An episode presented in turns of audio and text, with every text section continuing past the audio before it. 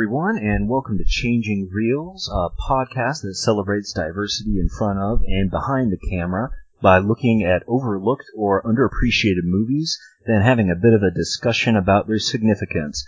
For Changing Reels, I'm Andrew Hathaway. And I'm Courtney Small. Our show is featured on Modern Superior, home to podcasts such as Weekend at Bergie's and Flight School. Modern Superior recently launched a Patreon page to support uh, the community at large and the creators of the fine shows. So please give it a look and see what kind of goodies and bonuses are coming up in the future with our and the other podcast involvement. Courtney, how you hanging in today? Not too bad. It's been a crazy couple of months, so I feel like I'm in a weird wind down phase before things ramp up again with the Inside Out Film Festival, I guess in a week and a half or so. Our introductions have been kind of uh I guess on a record skip recently for those for similar reasons. I've been extremely out of it, which listeners may be able to pick up on at this point. Uh, had to go to the ER last week, and everything's kosher, but it uh, threw my sleep schedule horribly out of whack. Courtney is, I am sure, this is something that you have related to for far longer than myself with a, I, two young kids in the house, it's I I don't know what sleep is anymore. I go to bed really late. I wake up really early for work. So I I I have I got a Fitbit recently, and you know how I guess it tracks your sleep as part of it, and it tells you what your recommended sleep is. And my routine sleep is is horrible. I am still unaware of what Fitbits actually do. Um, if you were to try and sell me on it, what would you say?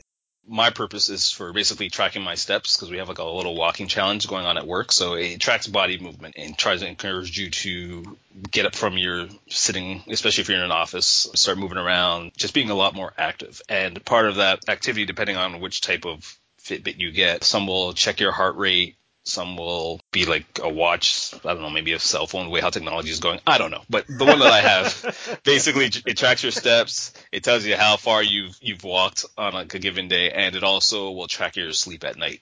So it's kind of like a passive aggressive robotic exercise partner. Exactly.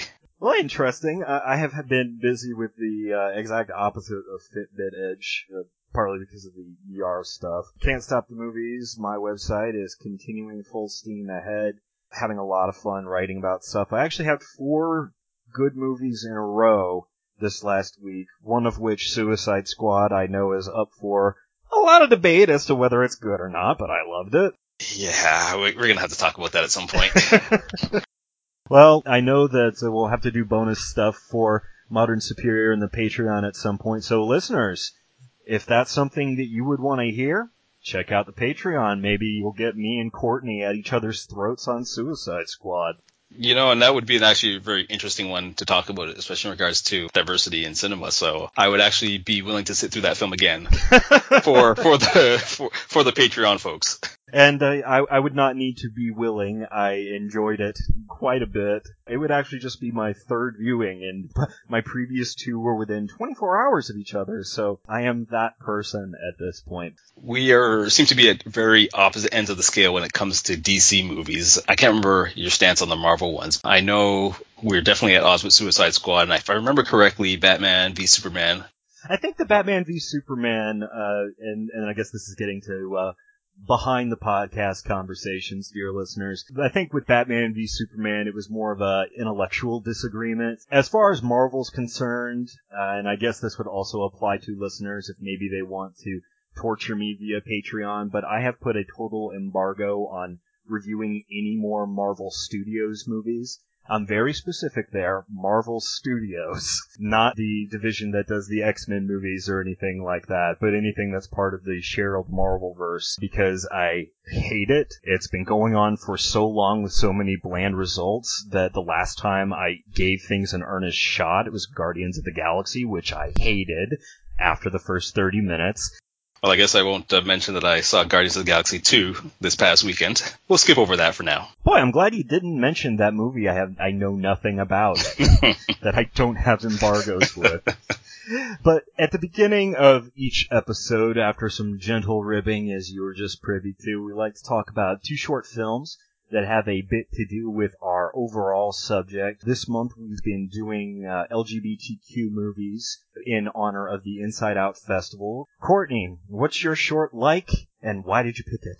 The short I picked this week is called Roxanne by Paul Frankel, and it's a film that apparently actually played the Inside Out Film Festival back in 2015. Um, I wasn't at the festival at that time, so I completely missed it. But it's a I don't know how to even describe it. It's a, I guess it's an interesting short about a transgender sex worker who befriends a young girl that I guess lives in her building complex or the building next door. And it's basically about these two people who are alone and isolated in their own ways. The sex worker, partly because of the lifestyle that she leads and her sexuality has, I guess, caused a rift between her and her sister. And the young girl whose mother doesn't seem to be the best of mothers and is very neglectful. Uh, I, I, can't remember if we really get too deep into the mother, but anyway, it's about these two individuals coming together, and I don't want to give it the hooker with the heart of gold branding because I think it will make this film seem fluffy. I found it just a really engaging drama that I guess is a little heartwarming towards the end. You know, it's basically about this budding friendship between the two. And I don't know, if there was something about it that captured me. It's not radically different in terms of like style or anything. Uh, was, I think it was the, the performances and then the way that Frankel just lets the, the story kind of unfold and play really just kind of hit me.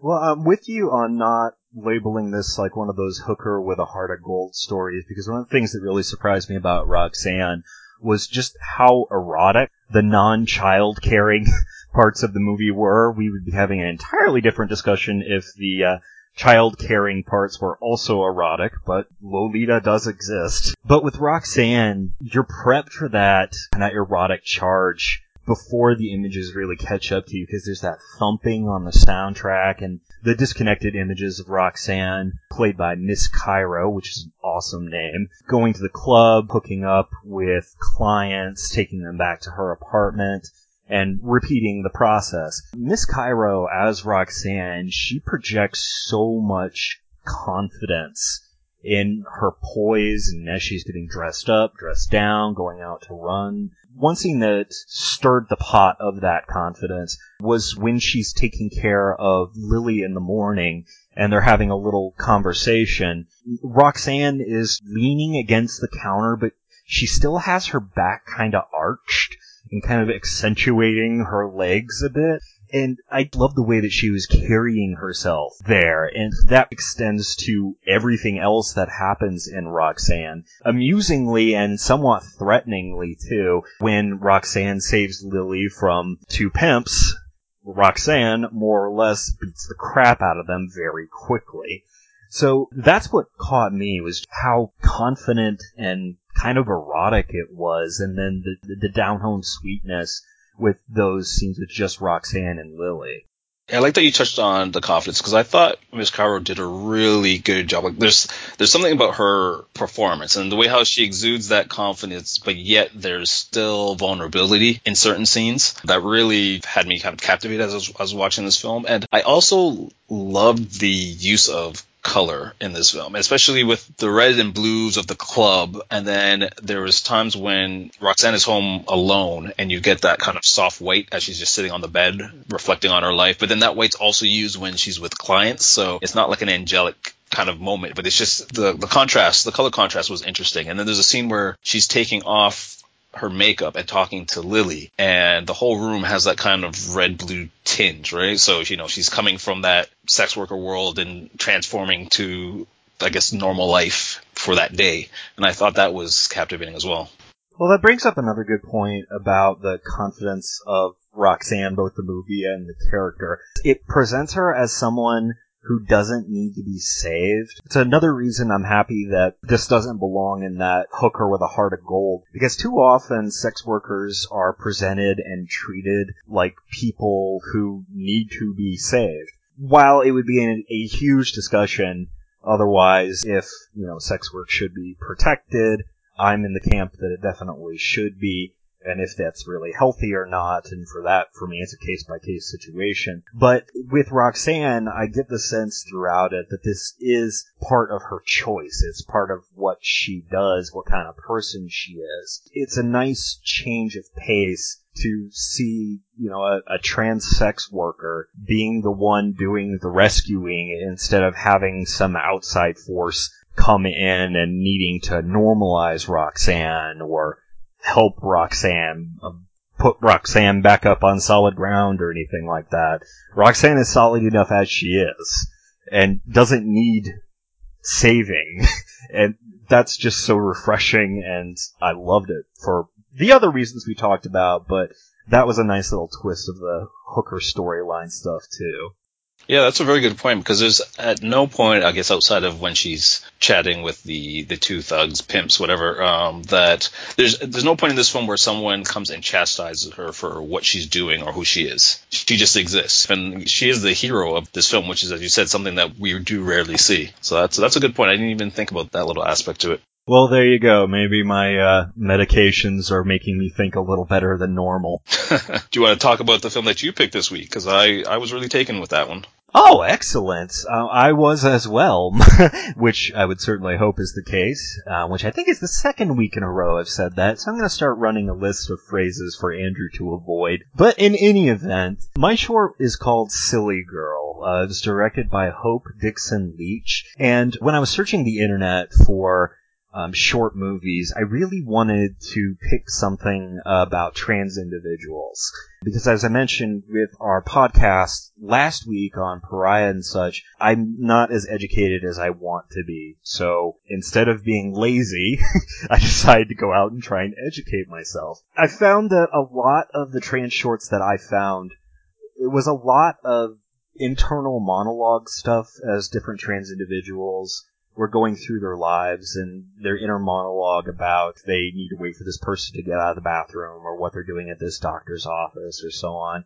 While it was interesting for perspective from a filmmaking standpoint, I was really bored by them. So I kept searching and then I stumbled upon Silly Girl, which is a riff kind of on that self monologue thinking as a trans person, but kind of like a loop in time sort of thing. And I'm interested to see what you think actually about the interaction because there's a trans man, Joel, who is nervous and had sort of a breakup or an alluded to breakup that we see briefly on his phone. And he goes walking and runs into who we think is his past self, Joanne, when he was a she. This is where I get a little intrigued about what happened. It's part self-fulfilling prophecy as Joel tells Joanne, you know, I remember when you vomited and Joanne vomits over the shoes of this girl that likes her, Lisa. But it also made me think that this was Joel giving advice to a girl that also just seemed familiar to him, not necessarily him. Like I could see the conversation easily being between Joel and his past self, and Joel with a girl who just happened to indulge him in this weird conversation. I love it, and I'm a little all over the place with it mentally, so I'm glad that you're taken with it. Why were you taken with it? I love the approach. And for me, I took it as Joel is talking to his past self because he's, he's going back to the spot where as a young girl, whenever he was feeling bad, that was a spot he would go to. And the film essentially starts on a sad note because Joel's been dumped, meets his old self who is also had an interaction at school that she's bothered with. Then when you get Lily enter the picture, uh, or sorry, Lisa, Lily's in the, the previous short. Uh, when Lisa, when Lisa enters the picture, and then you've got that whole budding romance, and the film ends on a, I would say, hopeful note, but it's hopeful to the end, even though we know it's gonna at some point loop back around to that sad beginning. So it's like sad, hopeful, back to sad. And that, I found that really intriguing. Like I, I would love to see more of these type of films where you see it like at, at different stages at, and you see the progression and this, how the different relationships impact the Joel that we see today. But just from a structure standpoint, I, I really love this film. For me, the hope comes from him trying to convince his younger self, and maybe we could put it as a stand-in, broaden it, you know, just try and convince young people in general. Your gender is made up with words. It's more complicated than anyone could possibly imagine, especially when we're getting into trans rights. So, like I said, my mind's all over the place on this one. I agree that you can look at it as him encouraging the younger generation to just be comfortable with who you are and ignore the weight of the words. And I, and I do think that that's a message that is conveyed through the film. But I think also that this particular instance in his life was a very important one for him this moment when he, as a young child, was able to puke on this girl's shoes and the girl still was interested in him, which in itself means she's a keeper right there. But that's a that's a side note. But you know, he had that moment or that experience when he was younger, and we're led to believe at least it was hopefully it turned out a positive one, at least helped set the path for the road he traveled down on, allows him being dumped by Tex to not be as devastating as it might have been had he not had that experience when he was younger. You know, that awkwardness that we all kind of have when you're first getting into a romantic relationship, especially at a young age. Oh yeah, I was I was a teenager when I had my first kiss, so uh, I, I completely understand that awkwardness.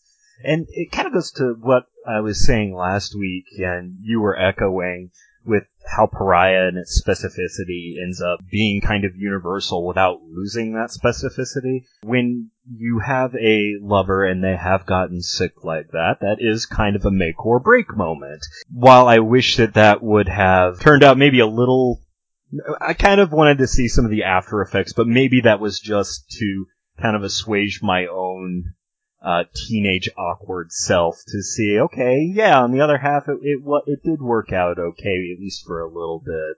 But I think that silly girl works on that pariah level that, you know, by being so specifically about this trans man thinking about his past as a girl, trying to comfort himself over a text breakup from someone who prefers women. And I, I like that that gender whoever it is that sent the text that that's kept unclear too. It aids that whole you know gender fluidity. The director of this film, I guess her, I want to say it's her feature film debut, but she had a film which I didn't realize until after watching this that was at TIFF last year called The Leveling, and I remember hearing great things about that film.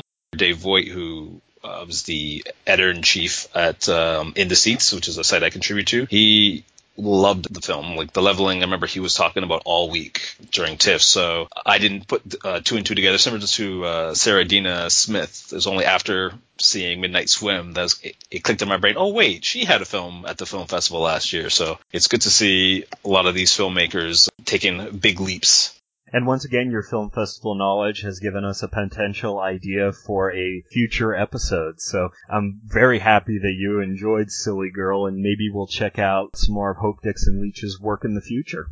Yeah, I'm definitely interested to uh, see what else she's doing. On that note of moving on to other movies, we're going to take a quick break to change some reels, and then we will be back to discuss the 1991 documentary, Paris is Burning.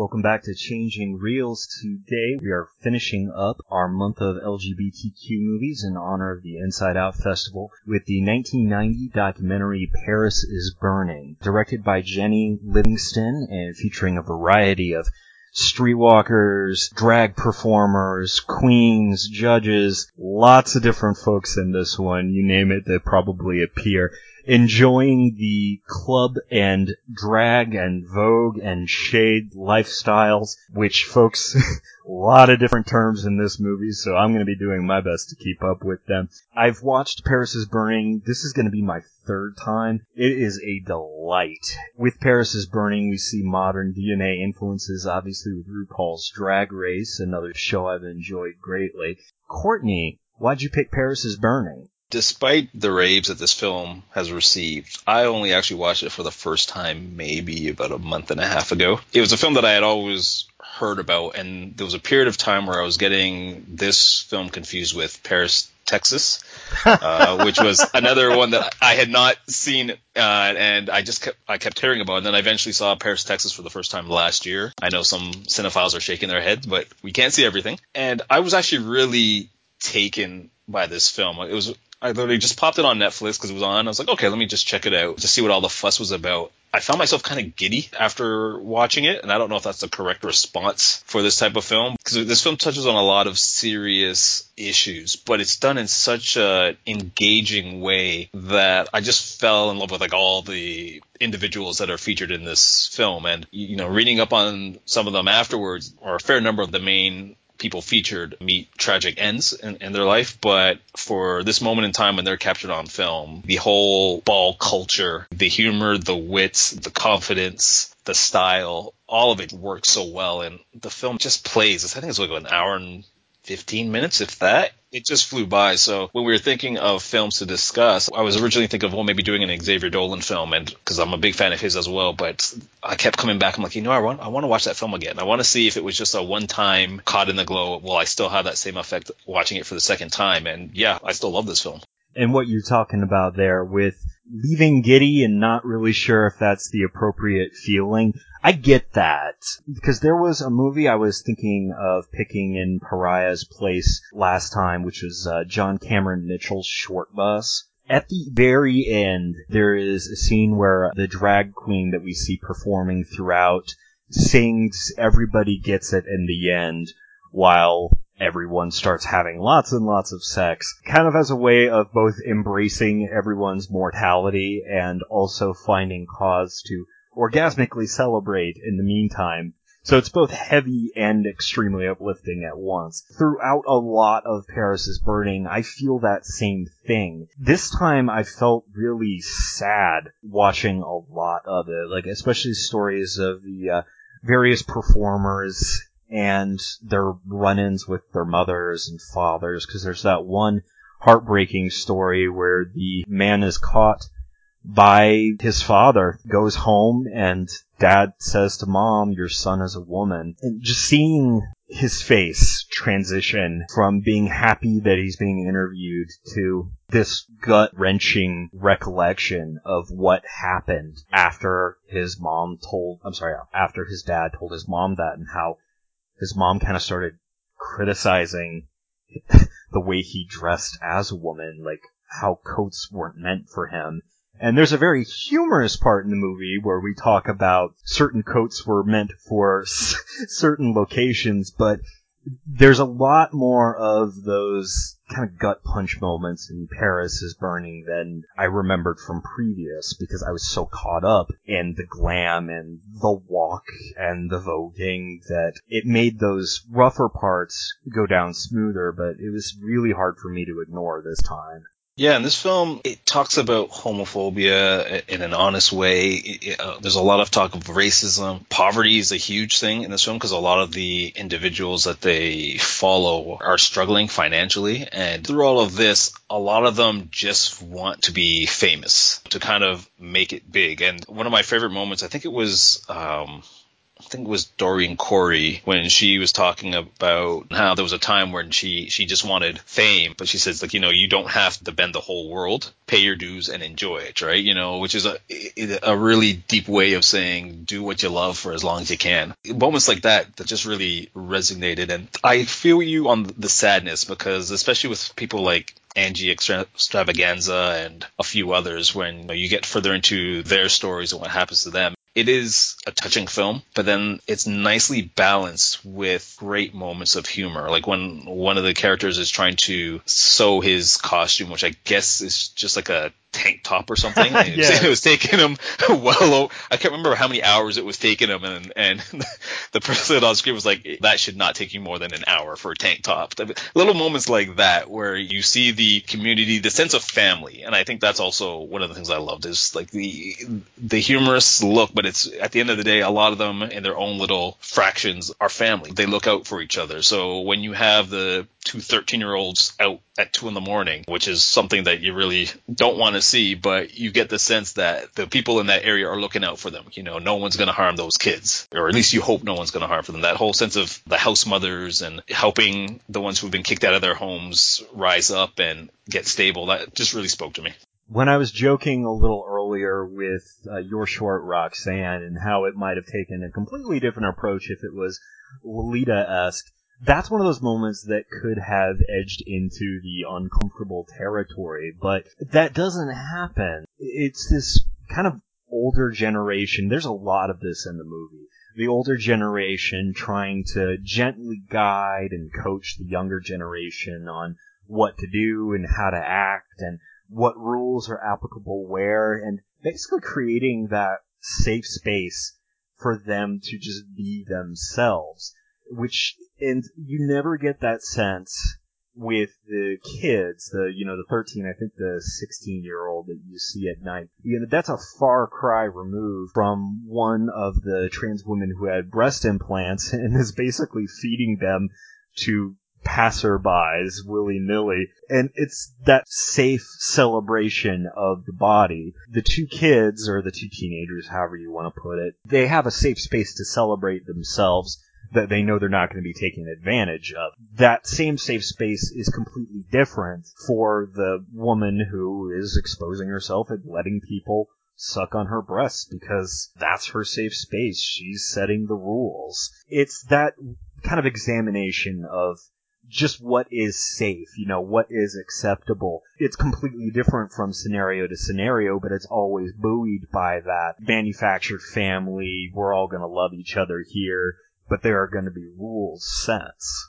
A lot of that safe space and I love the term that you said celebrating the body. That gets reflected in the ball scenes. As the film goes on, you realize that there's categories for everything. So that you know regardless yeah, of your age shape body type you have a chance of winning award at the ball. I even love that stuff like executive realness where you know you're strutting in your business suit and you're doing your best business serious business walk and then you have like the town and country folks the military folks. I forget some of the other terms but like you know the the woman who exudes the the most confidence the woman who exudes the, the schoolgirl charm. There's a category for everything and they take the ball very seriously, but at the same time, you never feel that it's hate or they're shaming each other. It's just it's pure love. But when you're there, you you got to treat it with respect. Yeah, even the shade and that explanation is a bit of information I somehow missed on previous things that there is a, a, difference between throwing shade and voguing. But I I love that Paris is Burning manages to be instructional in that way without coming across as boring. One of the things that bugs me is when people just stand there and deliver exposition. Like you could actually have the people doing something while they're delivering this exposition. And when the explanations come in Paris is Burning, they're not just a talking head, you know, a la Errol Morris, sitting there, you know, with some nice music playing, talking about this thing and its history and such. No, like we're watching the history being created at these balls. And even if it's temporary, like I think that one of the drag queens that we spend the most time with, Dorian Corey, uh, one of her final words, and, and I love this so, so much, was when she's talking about what it means to make it. And she just says, you know, if a few people remember your name, then you've made your mark. You know, I think it's better to just enjoy it. What we're witnessing is literally history being created. And considering the importance and kind of debate that sprung up on Paris is Burning in the long run with Bell Hooks weighing in on top of others, it doesn't lose its edge. We're probably going to feel differently about it depending on you know, who's watching the movie. That created history. It sits with that created family vibe really well. I want to definitely dive into some of the criticism in a moment, but one thing I also thought about while watching this film is how much the culture has been appropriated. Yeah. Because now, again, having only seen this film this year, and although I knew where voguing came from, watching it again just reminded me of how big Madonna was in terms of how she used Vogue to make millions on her tours and whatnot, like with like with the dancers and just appropriating that for the time that she needed, and then she doesn't really talk about that anymore. And even the term throwing shade, which I feel is only in the maybe the last five years really become like very mainstream, where you'll see reputable publications talking about, well, this celebrity threw Yeah, shade right. at, you know, and it's a term that's been around for a while, but now, and it's become so mainstream that I doubt people even think of where it like originated. I And the difference between throwing shade and reading someone, those little moments where they still stand the test of time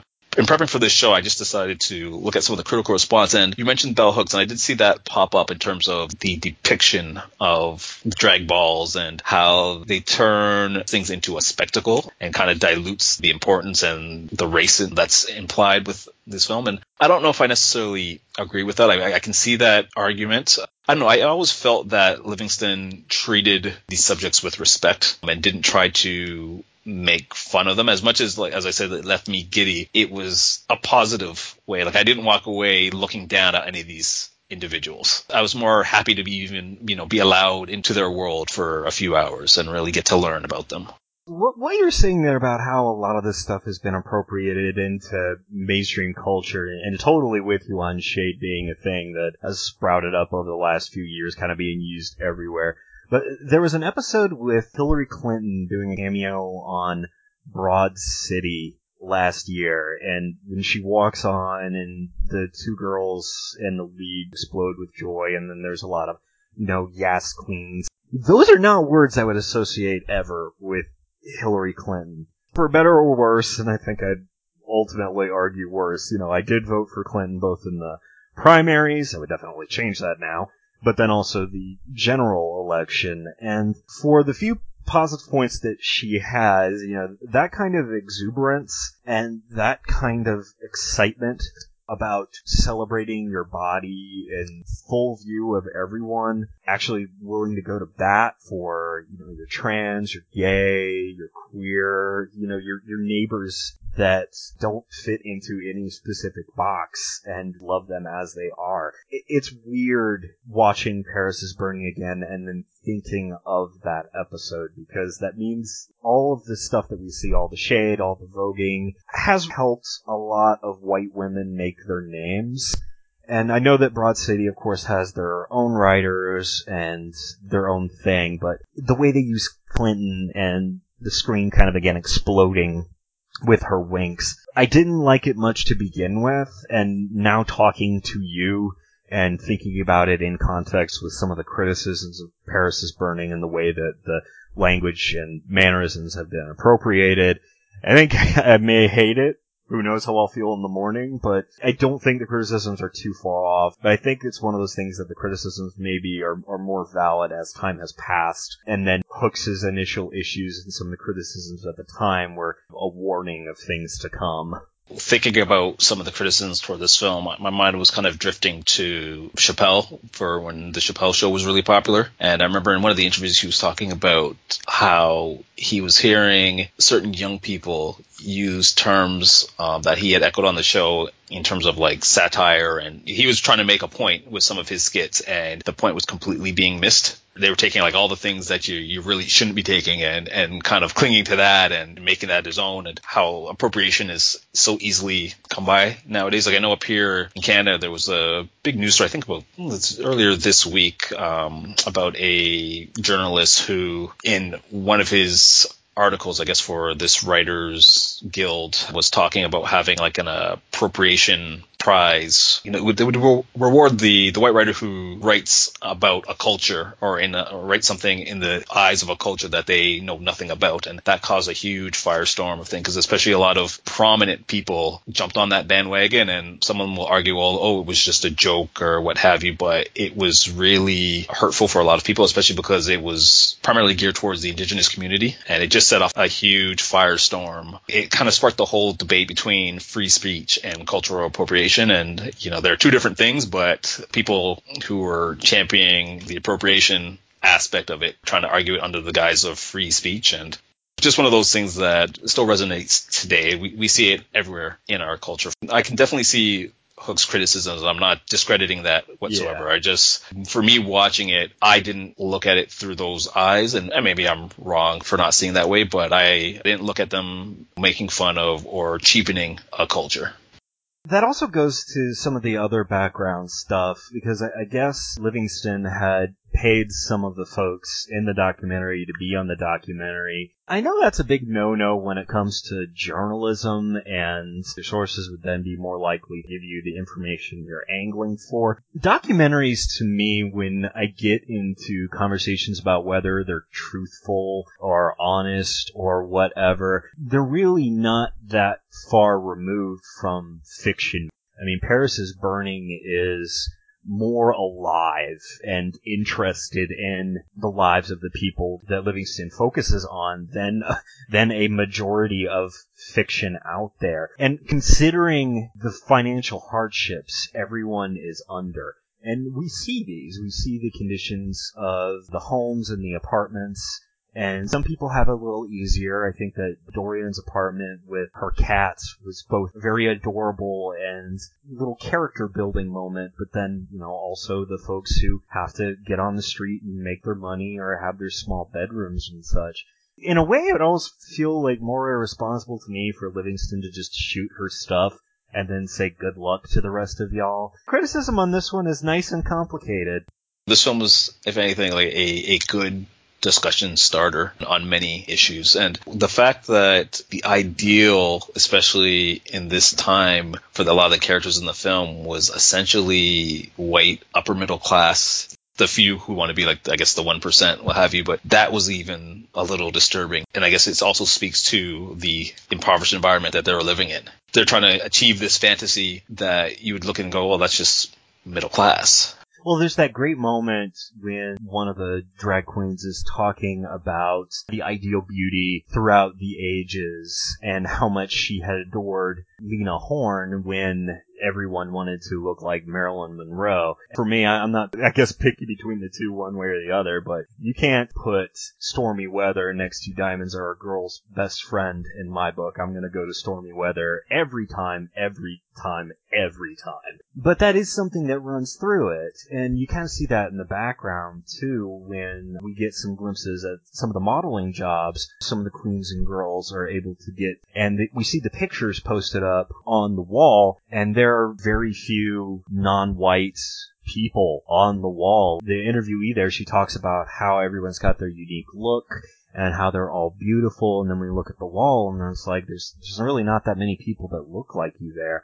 But then I guess that also opens up the question of what makes you happy. With that mortality vibe that's also running through Paris is Burning, echoed by the ending sentiments from Dorian. If this makes them happy, get out of their business. You know, leave them the hell alone. It's funny because I was on a um, podcast recently, TUMP, the T-U-M-P, and I guess it's an acronym for the Unnamed Movie Podcast, although I don't think they even use that anymore. I think they just go by TUMP. But anyway, we were talking about I'm Not Your Negro, which is a documentary that I really enjoyed, and it got varying reviews on the show. But one of the things I remember from that film is when James Baldwin is talking about how black people essentially just want to be left alone and live their life, right? Because he was talking in relation to white fear, because the whole film was about race relations in America. That always kind of stuck out to me, and I was thinking about that watching this film again. They just want to live their life, but they want to do it and be successful, just like everyone else, and be able to have this thing. So even when the like the news crews and stuff start coming in towards the end of the film, and oh look at this, look at this ball culture. It almost felt weird because like why why do we need to exploit it you know from a, a news perspective? Let just let them do their thing. Yeah, and while you were talking about Baldwin and the modern day stuff, that's what puts Paris is Burning in such a unique place because as a movie and just part of cinema history overall, for me it's absolutely essential. It's a super entertaining, super interesting look at the lives of people that I don't normally have contact with. So it's very instructive in that way. But then in terms of it being, I guess, a defining movie for LGBTQ communities overall, that's where it feels like I owe it both to Paris is Burning and those communities to kind of see more about those effects that we've been talking about for a lot of cinema goers. Is that healthy for a lot of them? I feel like I've been chasing my tail a lot these past 30 minutes or so. No, but it's a good point because there are a lot of times when a work of cinema gets elevated to the point where a lot of the meaning and message gets diluted. People start thinking certain things are cool and miss the whole point of, or at least the statement that the, the filmmakers were trying to make. So it is a very interesting question and it'll be interesting to see how this film continues to age and what new generations of viewers think of it. Yeah, I agree. I think it's something that we have a responsibility to, to just see how it's impacted and as it moves forward. I've watched it three times, so I'm sure I'll watch it again to see how the culture and the communities have responded to it over time. I thought this was a excellent pick, and I think this is the uh, quote unquote deepest we've gone with our podcast so far. We went pretty deep, I think, with Beyond the Lights at one point. If anything, then we've got a good track record of deep conversations involving movies that might otherwise be seen as fluff. So I guess to wrap things up, Courtney, where can folks get a hold of you? They can get a hold of me at our Twitter account at Changing Reels AC or can contact me directly on Twitter at Small Mind. I've been writing a lot at Can't Stop the Movies. Ton of stuff coming up there in terms of uh, video game writing and ongoing cinema stuff. You could also check my Twitter out at Can't Stop Drew or you could go to our Gmail account, uh, changing.reels.ac at gmail.com. We want to hear from you, potential Patreon subscribers. You know ways to potentially torment me as well if you want to hear ideas for modern superior bonus stuff. Anything you want to leave us off with, Courtney? For all those who have been listening to our show, especially the last couple. Like we got great responses for the Korean cinema. You know, just go on iTunes and give us a, a rating. Let us know your thoughts. Let us know if you appreciate what we're doing. Love that we've had such a great response from the creators as well. It just goes to show, uh, especially the messages we received from uh, Sung Hee Kim and the Halsell brothers. We talked about Mirror in Mind and If I Had a Heart the last two episodes. That criticism and discussion and creation, they all go hand in hand. They're not just on the internet raw, angry voices. I've loved hearing from them. So until next time, we hope to keep the positive vibes flowing. I'm Andrew Hathaway. And I'm Courtney Small. And we'll see you next time. This has been a presentation of the Modern Superior Media Network.